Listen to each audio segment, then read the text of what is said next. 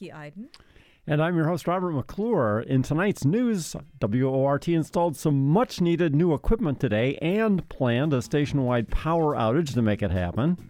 A prison reform organizer discusses the ongoing lockdown at Waupun Correctional Institution. And in the second half, a neonatal ICU nurse shares some perspective on her high-pressure career. All the details in the weather, of course, and we'll revisit November of 1969.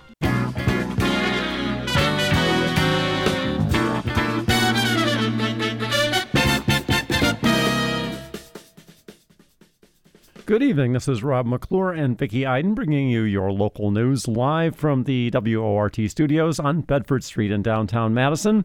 Here are the headlines for this evening.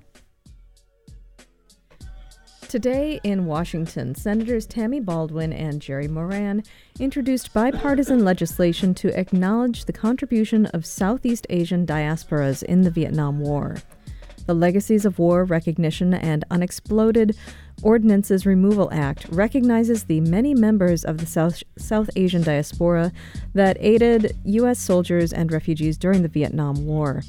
The legislation also authorizes funding for the removal of landmines and unexploded ordinances, as well as programs to support those injured by landmines and other legacies of war.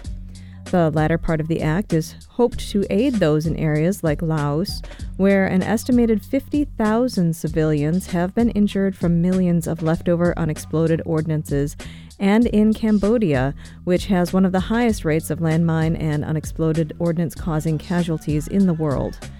Those of the region being recognized by the act include the Hmong people, whose third highest population is right here in Wisconsin. In an effort to stem conspiracy theories and ease crunches on election night, Wisconsin lawmakers are considering a bill that would allow clerks to process absentee ballots the day before an election. Advocates say the so-called Monday processing bill could help increase the efficiency of ballot counting and help stem the strain on poll workers and clerks during an election. Currently, clerks cannot begin counting absentee ballots early. If you vote early, that absentee ballot is kept sealed until at least 7 a.m. on Election Day. And it could be kept sealed well into the wee hours after polls have closed until election workers are finally able to make their way through counting all the ballots. The change could ease the volume of votes counted on election night and reduce the size of late-night and early-morning vote batches that are updated sometimes until the morning after an election. In the past, the delayed processing of those batches of ballots has caused confusion and even allegations of election fraud. The Milwaukee Journal Sentinel reports that the bill could be a bipartisan reality, with legislators on both sides sold on the idea of removing doubts about the appearance of votes totals during elections. And in more election procedure news, Wisconsin lawmakers have shifted their focus to the matter of how close observers would be able to stand to voters and poll workers during the 2024 elections. Currently, Wisconsin state law requires observers to stand between 3 to 8 feet away from a voter or poll worker. That could soon change ahead of the 2024 presidential election. Both the legislature and the Wisconsin Elections Commission could be poised to allow observers to stand within 3 feet of voters and poll workers. Opponents say that could lead to more intimidation or harassment of voters and of election workers.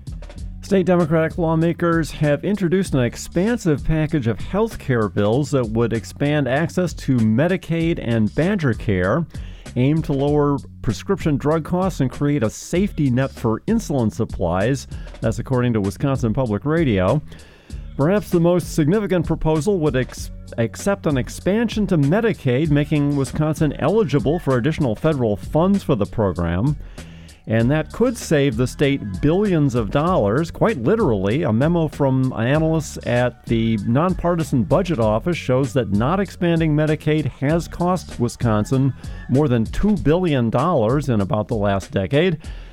And Wisconsin is just one of 10 states that has not expanded Medicaid since the Affordable Care Act. The bills are unlikely to find significant bipartisan support in the state legislature. Republicans have rejected appeals to expand eligibility for Medicaid, saying it amounts to welfare. UW-Madison officials are pushing back against what they describe as significantly exaggerated allegations of anti-Semitism at a protest last week. That's as claims that protesters stomped on and cut up an Israeli flag and uttered violent anti-Semitic language at a recent protest outside of UW Hillel, a Jewish center near the UW campus. Those claims gathered fuel thanks in part to conservative commentator Dana Loesch, who posted the allegations to Twitter, or X, on Monday. Today, in a statement posted online, UW-Madison officials clarified that eyewitness accounts and reports from campus police do not support any claims of violence, direct threats, or the cutting of a flag at that protest. The statement clarifies that several students were escorted into Hillel during the protest. Officials also urged caution and a critical eye towards social media posts and condemned anti-Semitism and Islamophobia in equal measure. As the clock ticks down to an implementation of a change to school start and dismissal times for many Madison schools, district officials are facing a welter of criticism from families. Interim District Superintendent Lisa Kvistad weighed in on the subject for the first time publicly on Monday during a school board meeting, reports the Capital Times. There, she described the district's decision to change start and dismissal times, which was done without the permission of Madison School Board, as, quote, not our first choice. The announcement from the district that school hours would change for more than 24 Madison elementary and middle schools came at the start of last week. The change is slated to take effect Monday. And those are the headlines for this evening. Now on to the rest of the day's top stories. As of about 2 p.m. today, WORT is broadcasting live on your airwaves with a new suppressor to protect us from potential power surges. That switch took out our station's power for several hours, but we stayed on the airwaves anyway. Tom Jones is WORT's Technology and Facilities Director, and he handled that update. He took some time out of this unusually busy day to speak with WORT news producer Faye Parks. Here's what he has to say about our station's new suppressor and some new equipment we'll be installing soon. Thanks for joining me, Tom. Anytime. So you've been very busy running around the station today. What kind of updates did you put in place? It's been a crazy day. Hill Electric was here today, and they pulled out an isolation transformer that was down in the basement since sometime in the 80s probably. And then they installed a surge suppressor up by the electrical panel and master control, which basically controls all of our audio gear, said if we get hit with a surge, it should all be protected now, something long overdue. But in order to put that in place, obviously we had to shut all the power off, so we couldn't build radio from here. In the event that a surge happened, we would be prepared. Was that mainly why you did the update? That was the reason today of doing that update. And did we get new soundboards too? Is that right? New soundboards are here. They're not in place yet. Sometime mid-January, it looks like we'll probably put the first ones in place in Combo A. Still trying to nail down the date because we have a lot of people to train on how to use them. It's a whole progression. Somebody has to be trained to train other people to train other people. And we have a lot of work to do there. But the boards will be in place then, but this was not necessarily part of that. It was just to protect all the new equipment we have coming in case we have a surge. It's something we did not have before. So would we need a planned outage in January too? No. Well, not for electrical. We will have to be down for the weekend while we rip out the old boards and put in the new boards and then make sure everything is working. Combo A should be good over a weekend because that studio doesn't get used much on the weekends, so it should be clear to be able to do that. Combo B will be a little more difficult when we finally do that one some weeks later, because that one does get used a lot on the weekends. So we'll deal with that as we get to it. So it sounds like we'll manage to be on the air then. We managed it today too. Can you explain to the listeners how that's possible? Today was fun. We had the shows pre-recorded and we played them from directly at the transmitter site and had an encoding system which also fed our streaming servers so that people could still listen to us on the WORT app, available on Google Play and Apple Store. And so that's how we were able to stay on the air today, even though the station here on Bedford Street was down. Coming up, when we put the new boards in place, that'll be a different thing because we'll be broadcasting out of Combo B while we're working in Combo A, so we'll still be working here just fine. So when people hear power outage, it kind of has this connotation that was an accident, but this took a lot of planning, and any more changes we do in the future will take a lot of planning. So what does that look like behind the scenes? Stress, panic, terror. That about sums it up. It is a lot of planning just to make sure that everything goes as smoothly as possible. And then you wait, and then finally it's down to like 1 minute before you have to switch everything over to the backup plan, and then all of a sudden, miraculously, it works fine. Then when the power came back on today, then we had major panic attacks because one of our Crown amps blew out because of the power coming back on. Old amp, so what happened? Had another server that didn't come back on properly, so there was a lot of panic for a little while. But right now, we're on stable ground. I'm breathing normally again, and everything should be good. When it comes to radio, people see it as sort of the trusted source that will never go away. Even if there's some kind of disaster, like what have you, whatever happens, there will always be something broadcasting. Is that still true now for WORT, even with these updates? Yeah, actually, it's probably even more true than it was for previous years, because we now have 2 internet connections to our transmitter from here. We also have a digital microwave signal from here to the transmitter. Plus, we can always transmit right at the transmitter. We can fire up files. We can even put a soundboard and microphones at the transmitter site as well. So we have multiple ways of staying on the air. If the entire city of Madison goes away, no, then we won't be able to do much of anything. Thanks again for agreeing to speak with me, Tom. Thanks for inviting me.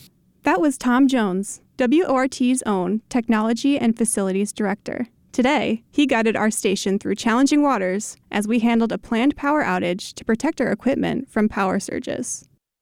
Another inmate at Waupun Correctional Institution died on Monday, according to the Milwaukee Journal Sentinel. That's the 3rd death at the prison since officials instituted a lockdown in March.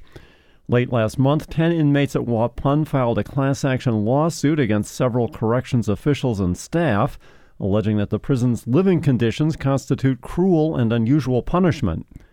The group MOSES, short for Madison Organizing in Strength, Equity, and Solidarity, is a nonpartisan grassroots organization that advocates for systemic change to criminal justice in Wisconsin. James Morgan is the community organizer for MOSES, and he spoke to our producer, Faye Parks, earlier today. Thank you for joining me, James. Oh, no problem, no problem. Can you give us some background on the lockdown at Waupun? Well, those lockdowns now have been in effect for approximately 7 months, starting back in March of this year. What we hear from the Department of Corrections is that those were initiated due to attacks on staff and other individuals within the correctional system. However, we have never gotten a direct response concerning that portion of, why those lockdowns were instituted. What kind of sentences are people generally serving out there, and for what crimes?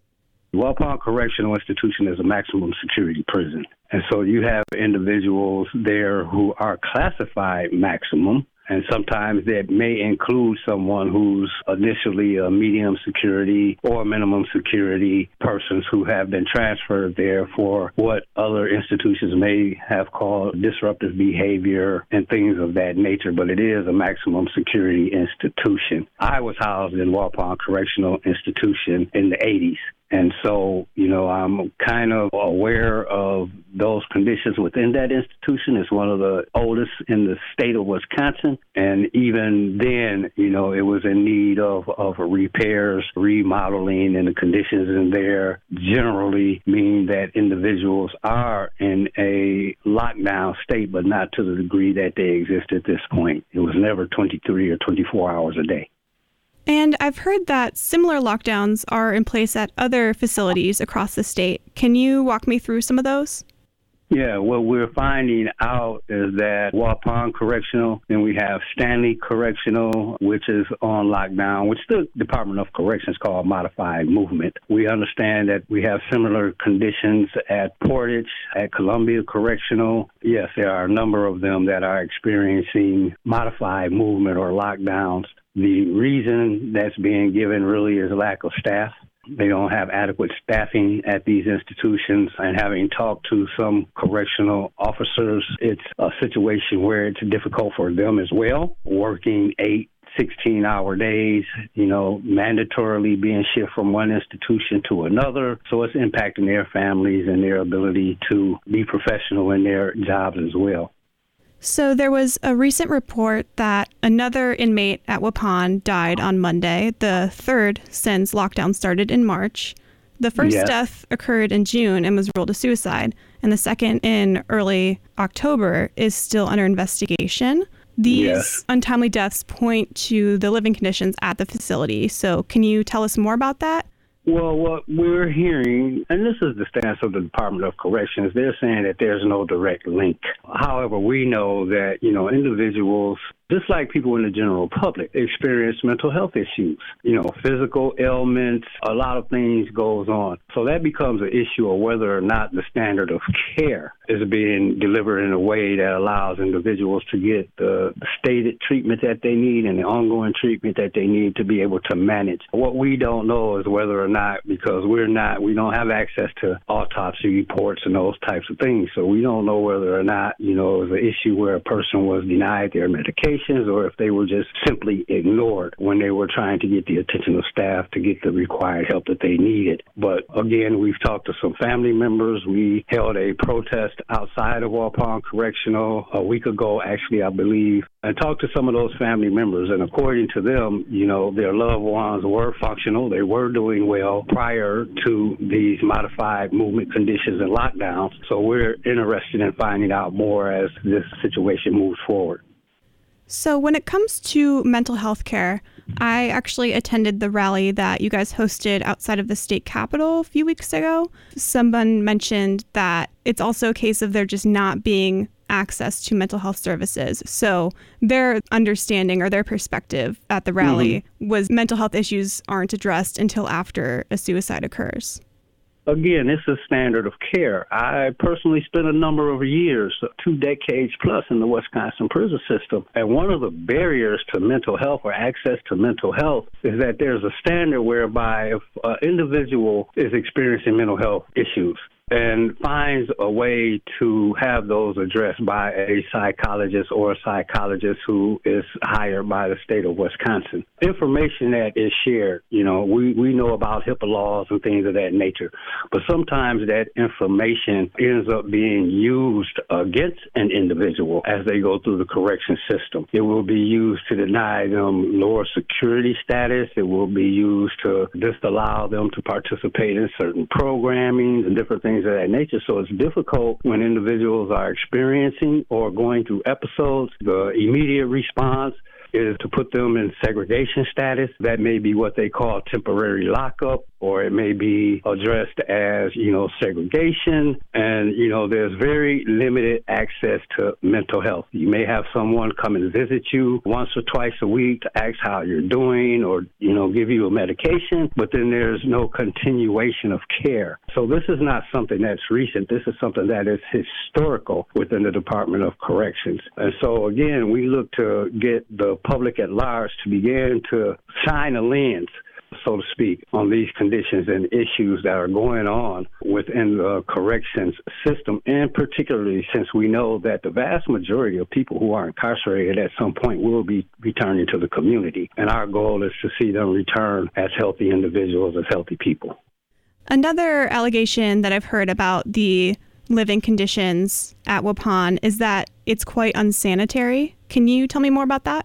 The age of the facility means that there's going to be at least a degree to which, you know, upkeep of the facility is deteriorating. That's natural. I can't speak directly to that at this point, but having been in lockdown situations, there's staff generally who, because the prisoners are in lockdown status, then it's left to the staff to keep the facility clean. There may be a few individuals who are allowed, they are called caretenders or janitors, so to speak, that are allowed out of their cells, and they may be individuals who are picking up garbage, sweeping, mopping, delivering cleaning supplies to people who are in those cells. But then again, I don't know to what degree or what the timeline is for when that may or may not be happening. Given a lockdown situation, it would be logical to allow individuals to do that on a daily basis or every other day basis, seeing as that you have sometimes 2 individuals occupying a 6x9 space. And as you mentioned, Waupun is an older facility, so there are rumors and testimony that there's also vermin within the facility, bats, that kind of thing. Yes, I've heard about that, and to me, there's a degree of believability to that, because even in some of the more modern institutions, I was housed at Columbia Correctional at one point, and when they built that facility, somehow, some way, the screens on the windows weren't secured, and we often encountered bats in our living quarters. And, you know, again, Waupun is a very, very old institution. I've been in the basement of that facility, and so to say that there are in there, I have no doubt that there is. And again, if the conditions and the cleaning conditions have deteriorated to a degree that's unacceptable and unhealthy for everyone, I truly believe that that's a factual report. On October 23rd, 10 inmates at Waupun actually filed a class action lawsuit against Wisconsin's DOJ. What can you tell us about that lawsuit? Well, I know that there are 10 plaintiffs on that lawsuit, and that is filed as a class action, so that includes individuals who are similarly situated at that institution. I know that that doesn't include, for example, Green Bay or some of the other institutions who are experiencing those conditions. There are 5 defendants, one which is the Department of Corrections Secretary Carr, the deputy warden, assistant deputy warden, and others. And again, that lawsuit, the basis for it is the conditions of confinement. We're talking about access to health care, mental health care, adequate diets, access to exercise and things of that nature. So, you know, it covers at least 5 different components of the conditions that exist in that institution at this particular point in time. I made an attempt yesterday to call and have a conversation with the attorney who filed the lawsuit. And so right now I haven't got a call back, and I'm waiting to have a deeper conversation with him on what it is that they are seeking. I know that they're seeking to have those conditions changed sooner rather than later. And this may be the process that requires the Department of Corrections to immediately begin to make those changes so that that environment is safe for everyone who has to be there, the prisoners as well as the individuals who have to work in that environment. It sounds like one of the most immediate goals would be to end this 7-month plus lockdown at Waupun. Is that right? Yes. Yes. And, you know, when we held the rally at the Capitol, we submitted a letter to the governor, which outlines some of the potential things that could be done to assist in the ending of those lockdowns. It's an emergency situation, as you stated, when individuals get to the point where they're suicidal or taking their own lives. That's an emergency situation and circumstance. So, you know, one of our things was, or one of our calls initially was, you know, why not bring in the National Guard to ensure safety and security where movement could begin within the institution in and of itself. Again, we know that there are staffing problems that would at least temporarily take care of the staffing problems until they could get staff hired and trained appropriately to be in there so that it's a functional running institution that considers the health and safety of everyone. So there are things that can be implemented and done. Unfortunately, we're not getting any responses from Secretary Carr. We're not getting any responses from the governor. And in situations like this, historically, it has taken the courts to require that these institutions meet the requirements so that we are not talking about Eighth Amendment violations of cruel and unusual punishment. The punishment is being sent to prison. I know that there's a lot going on in our culture, and indeed there's a lot going on in our world. We're looking at helping set a foundation for a space where we can hold accountable individuals who violate the social contract, but we also want to look at how we can, in some ways, build a roadmap, so to speak, where when those individuals are ready to return to society, that they can do those things in a healthy way. Thank you again for agreeing to speak with me, James. Well, thank you. That was James Morgan of MOSES, a Madison-based criminal justice advocacy group. The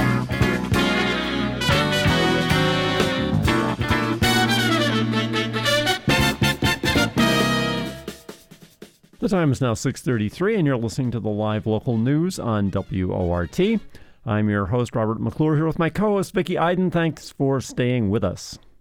On this week's edition of Madison's Backbone, feature contributor Riley Cutright has more from Jen, a NICU nurse.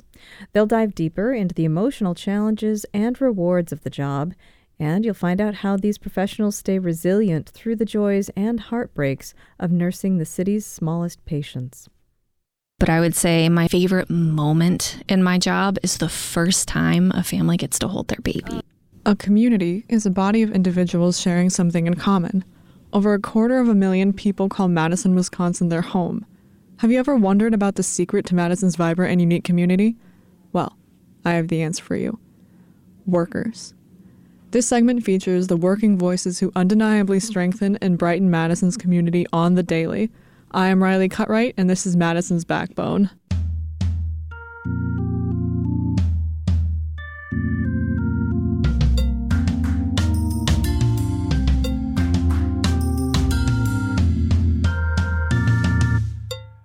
Last time on Madison's Backbone, we talked with Jen about the life of a NICU nurse. We talked about unconventional work hours, education, and the sacrifices made to work with babies.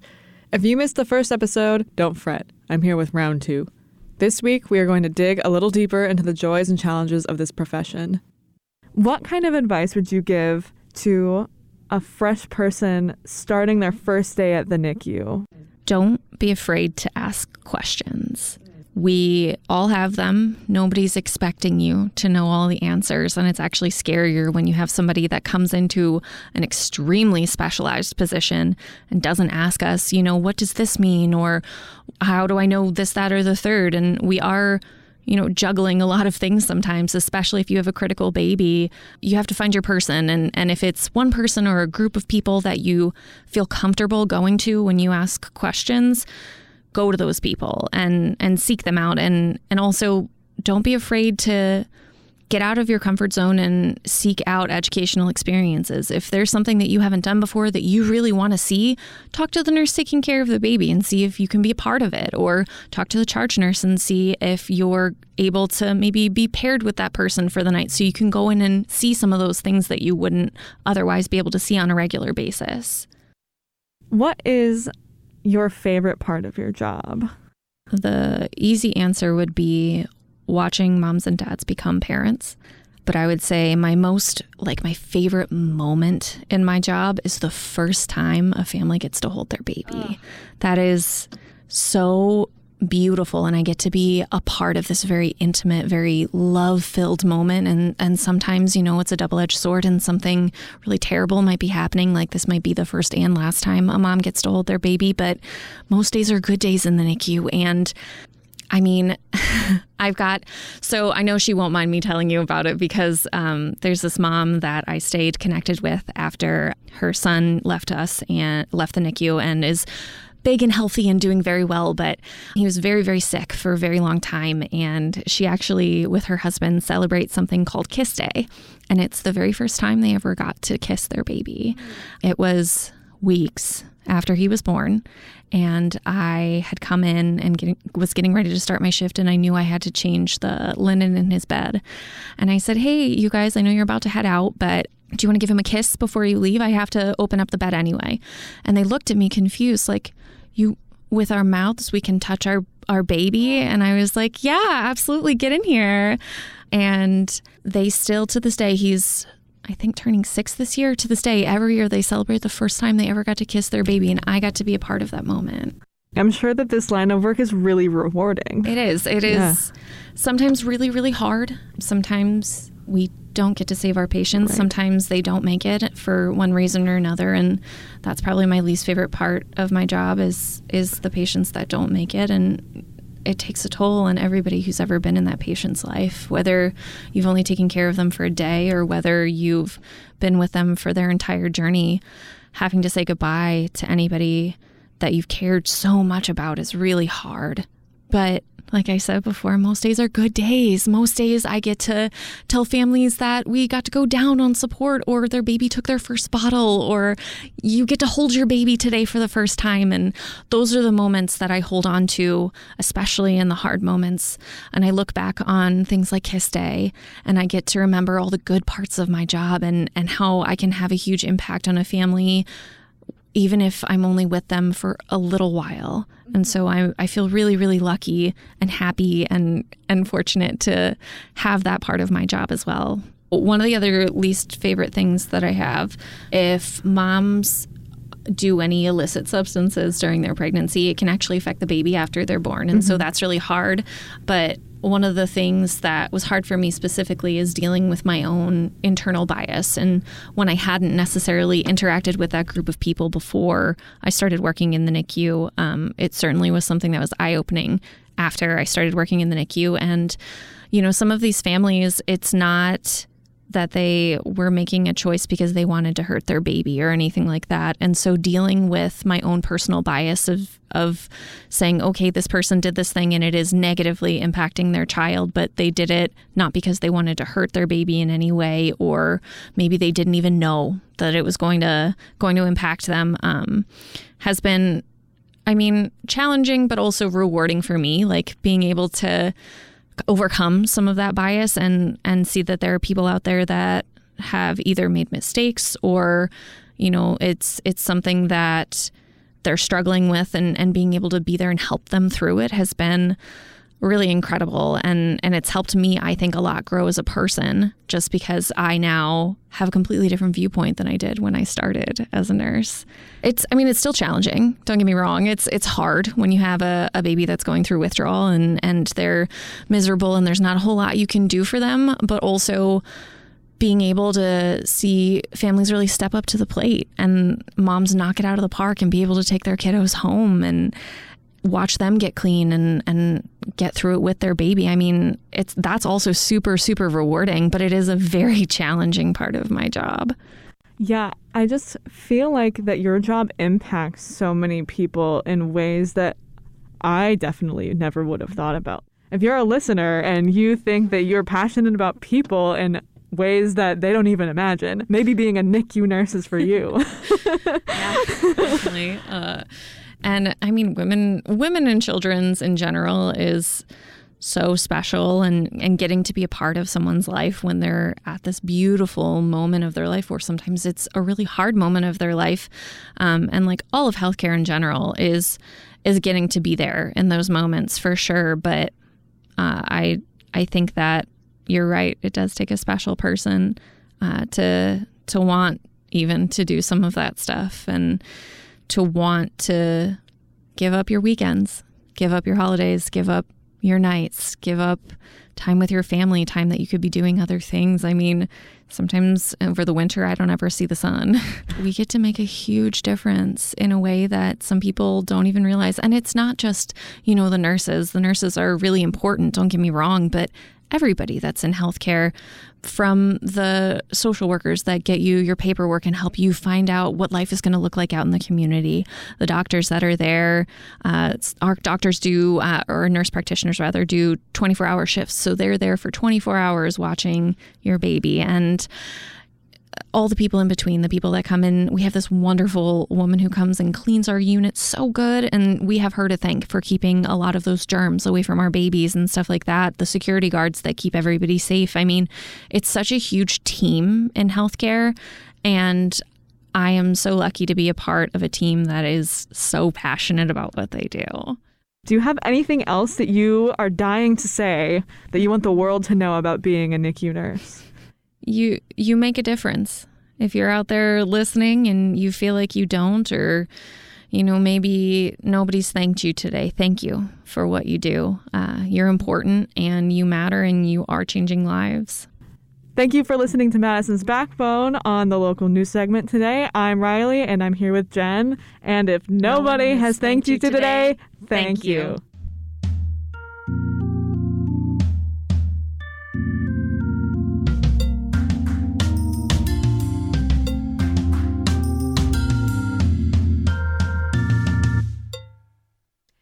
And it's time now for the most comprehensive weather report on the airwaves with WORT weather guru, Rob McClure. Well, we didn't quite get the sort of snow, including snow squalls, that I was anticipating yesterday, at least here in Madison, but just to the east from eastern Dane County over into Dodge and Jefferson and Walworth counties and areas east of there. Enough snow did come down to actually whiten the ground and show up on visible satellite returns this morning. Amounts are generally below about 2 inches west of Waukesha, but east of there, vertical enhancement from the upper 20-degree Arctic air blowing over 50-degree lake waters produced some prodigious bouts of convective snow as you got over towards the Lake Michigan shoreline, where winds above ground level achieved just enough of a northeasterly fetch during the afternoon to bring those snow squalls inland a little bit. 4 inches or more was actually recorded in some spots in Milwaukee County. We did get some convective snow showers going here, too, in the afternoon yesterday, producing plenty of wind, but otherwise not much in the way of snow beyond just flurries, given the drier, colder environment here. Incidentally, we ended October yesterday, 12 degrees below normal for the day, but the month as a whole was warm as October's go, 1.8 degrees Fahrenheit above normal overall. It was also slightly drier than normal here by about 0.7 inches. And November's going to start dry as well. There looks to be little opportunity for precipitation really of any kind out through at least Saturday. And whatever may come down in the couple of weak systems that'll be passing Sunday and Monday doesn't look to amount to much. And you can see some of the reason for this if you have a look at the water vapor image of the continental U.S. that we have linked up at the top of the WORT weather webpage this evening, up in the featured graphics. On that three-day image, you can see the large upper trough, which covers much of the country now between the Rockies and the East Coast, deepening over the last day or so, but also gaining some eastward momentum as yesterday's additional surge of Arctic air drops down through Wisconsin and the plains from Manitoba and swings eastward from there into the eastern Great Lakes. That eastward motion in the overall pattern is allowing a modest upper ridging to press eastward ashore off the Pacific and across the Great Basin, and it will continue to work in this direction over the coming days, eventually producing a generally zonal jet stream pattern with the northern branch of the jet coursing eastward across the Canadian border region as we get out into the weekend of next week. Zonal upper air patterns like that tend to limit wave development between the warm and cold air on either side of the jet, so we've got no major storms in sight for the coming week or 10 days or so.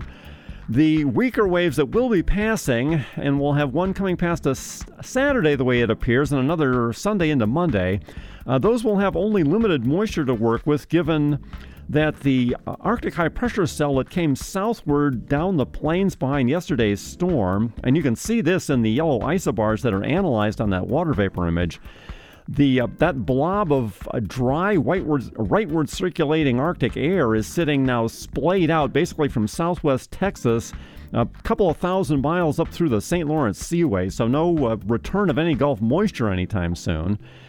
There will be a small bit of Pacific moisture that will get carried east with these two waves that are coming but on this passing weekend, so we may not stay completely dry through it, but any precipitation, and it'll be in form of rain this time, should be minimal.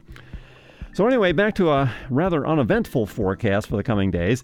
Tonight, passing high clouds generated by low-level warm advection up the plains to our west, but drifting eastward in the mid to upper level winds. Those clouds will continue to pass through the overnight, perhaps thinning a little more as we get on towards dawn. Temperatures will drop only into the upper 20s on light southerly winds at 4 to 8 miles per hour overnight. Tomorrow, passing high and mid-level clouds will again cut into our temperature rise, but continued southwesterly winds at 5 to 10 miles per hour will take temperatures into the lower, perhaps mid-40s. Clouds may again thicken then a little more as we go overnight into Friday, with temperatures holding in the mid-30s on lighter southwesterly winds. And Friday, continued southwesterly winds on the lead side of this first wave will take temperatures towards 50 degrees, despite additional cloud cover that day as well. Ceiling should remain fairly high, while a weak cold front kind of veers winds a little more westerly and northwesterly later Friday. No precipitation with that, I don't think. We'll see passing clouds overnight as temperatures drop to the mid-30s on lighter, more northerly winds. And Saturday, the winds will be backing lightly south again, and temperatures should again reach 50 degrees or so, with thickening cloud cover again later in the day. And a sprinkle or two of rain is possible at that time. Otherwise, we'll hold around 40 or in the upper 30s through the overnight with low 50s again on Sunday with more westerly winds that day. Better rain chance looks to be on the cards with that second wave as we go overnight into Monday. At the station on Bedford Street down here, currently the temperature is 38 degrees. The dew point temperature is 18. We've got overcast up at about 10,000 feet over the station. Winds are out of the south at 9 miles per hour, and the barometer's at 30.17 inches of mercury and falling.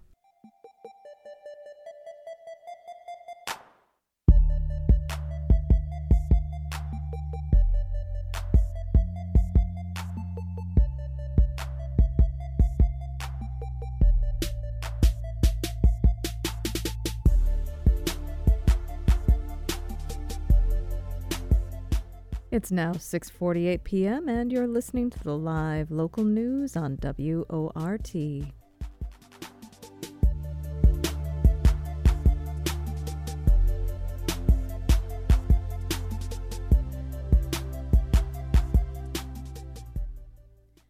We go now to November 1969, when the city, state, and university all cracked down on sex and drugs. A legendary folk trio played for free on campus, and the queen of the bootleggers had her last call. Stu Levitan has the news from 54 years ago this month on tonight's Madison in the 60s. All these combined, they melt into a dream.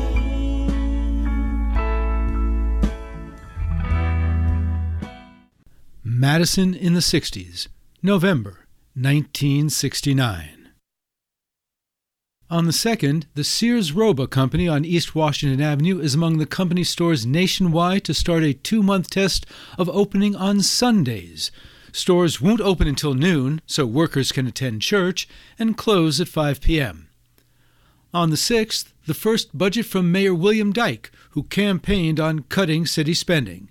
He seeks to lay off 70 city employees, including 24 firemen, close Fire Station No. 4 at the corner of Randall and West Dayton Streets, prohibit city snow removal outside the normal 40-hour work week, eliminate lifeguards at city beaches, delay the start of the State Street Mall, adopt a $9 auto registration fee, and double the $3 hotel room tax. The City Council does not signal support for any aspect of the mayor's proposal. On the 25th, the council enacts a new obscenity ordinance, banning the topless dancing now featured in several city night spots and requiring stores to keep adult magazines in an area where persons under 17 can't enter. Reverend Richard Pritchard proposes a city commission, patterned on the Equal Opportunities Commission, to review questionable material and, quote, help keep people away from temptation. Second Ward Alder Gordon Harmon supports the proposal, saying, quote, would you want your daughter to dance naked before these people? That's what's going to happen without immediate adoption. As a UW student in the mid-1930s, Gordon Harmon was part of a campus vigilante group of athletes and fraternity men called the Silver Shirts. One night in May 1935, the group busted up a meeting of the left-wing League for Industrial Democracy in the Law Building and dragged several participants all the way down to the lake, wherein they tossed them. On the 26th, Campus Drive opens, taking about 15,000 cars a day off University Avenue by providing non-stop driving from Babcock Drive to Farley Avenue and University Bay Drive. The $4.5 million project, Phase 2 of the expansion adopted in 1961, was funded at a referendum in 1966 and begun in 1967. The third and final phase will start next year, 6 lanes out to the Blackhawk Drive overpass just west of Seago Road. In late November, the East Senior High Student Senate votes against participating in the Elks Club $2,500 scholarship contest until the clause restricting membership in white males is stricken from the club's national charter. We can't morally cooperate, student president Dix Bruce says of the decision, to forfeit the chance to compete for the scholarships. The West High Student Senate quickly follows suit. On campus, on the 5th, the State Assembly gives overwhelming approval to a bill to abolish the UW Department of Protection and Security and put the Madison Police Department in charge. The measure was introduced earlier this year during the Black Study Strike, but was pushed now as a way to combat campus drug traffic. A week later, P&S officers start regular patrols through Memorial Union. On the 14th, fed up with sex, drugs, and protests, the Regents reinstate curfew for female students and raise the minimum wage at which students may live in unsupervised housing without parental permission from 20 to 21. Regent President Dr. James T. Nellen calls it, quote, a vote against the permissiveness that is going on in universities. A former football star, Nellen was also in that 1935 mob, wearing his varsity sweater. Over the strong opposition of President Fred Harvey Harrington and Chancellor Edwin Young, the Regents vote 7-3 to give freshman women under 21 a curfew of midnight on weeknights and 2 a.m. on weekends. Cross-gender visitations, in housing units where it is allowed, will be limited to the hours between noon and midnight on Friday and Saturdays and noon and 10:30 on Sundays. Regent Maurice Pash, the Madison attorney who is now the sole Democratic appointee on the board, cites, quote, promiscuity and immoral behavior as grounds for the new restrictions, which take effect next fall. Regents endorsing the new restrictions claim overwhelming support from parents. Delayed a year by strikes and shortages, the grand opening of the Humanities Building is celebrated from November 15th to the 23rd by 4 formal dedication programs and a series of recitals and lectures. Due to unfavorable construction bids, the Regents eliminated from the massive building several architectural features, including significant amounts of trim and decorative plaster, stone entrances, and a sculpture garden in the interior courtyard. On the 16th, President Harrington starts a 2-month leave of absence and vacation to India and Egypt, accompanied by his wife, under a so-called Tired President grant from the Danforth Foundation. In protest news, on the 13th, Peter, Paul, and Mary entertained thousands at the Dane County Memorial Coliseum. Then the legendary folk trio comes to the University Catholic Center on Lower State Street to perform another full set at a crushingly crowded midnight vigil for the moratorium. At both shows, they urge fans to join the moratorium in Washington that weekend, and many do. Public school students can observe the Vietnam moratorium on the 13th and 14th as an excused absence, the Board of Education decides, provided they have their parents' written permission. But the board does not authorize any special war-related programming, claiming such efforts proved too disruptive during the moratorium in October. On the 14th, the Dow Chemical Company announces that it has lost the government contract for manufacturing napalm and has ceased its production. What the SDS protests of 1967 did not accomplish, defense procurement does. On the 18th, ROTC reports that freshman enrollment has dropped from 279 last fall to 125, and that overall enrollment has dropped from 751 in 1968 to 550 in 69. On the 19th, about 500 SDS supporters stage a quick, orderly march from Bascom Hall to the Army Mathematics Research Center, to the Army ROTC building on Landon Drive, across University Avenue to the Air Force ROTC offices in the Mechanical Engineering Building, and back. Their only infraction? Some jaywalking. And an era in the history of Madison hospitality industry ends on the 26th, when Jenny Justo Bramhall and her husband Art close their supper club at 3005 University Avenue. During the Prohibition era, Justo was convicted several times of liquor law and probation violations for running a speakeasy so popular with the college crowd, they called her the Queen of the Bootleggers. And that's this week's Madison in the 60s. For your award-winning, listener-sponsored WORT News Team, I'm Stu Levitan.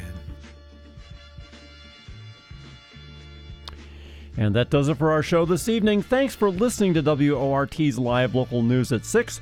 And just a reminder, this is a largely volunteer-produced news show. If you want to get involved in radio or have ever thought about it, give the station a call at 256-2001 during business hours. It's a lot of fun. Your headline writer this evening was Gigi Royko-Maurer. Special thanks to feature contributors Riley Cutright and Stu Levitan. Ken Brady sat in on engineering duties this evening. Faye Parks produced the newscast, and Shelley Pittman is the news director at WORT. I'm your host, Robert McClure. And I'm your host, Vicki Iden. Stay up to date with the WORT Local News Podcast. Subscribe on iTunes Podcasts, Spotify, and wherever else you get your podcasts. Up next is Query, followed by This Way Out. Good night.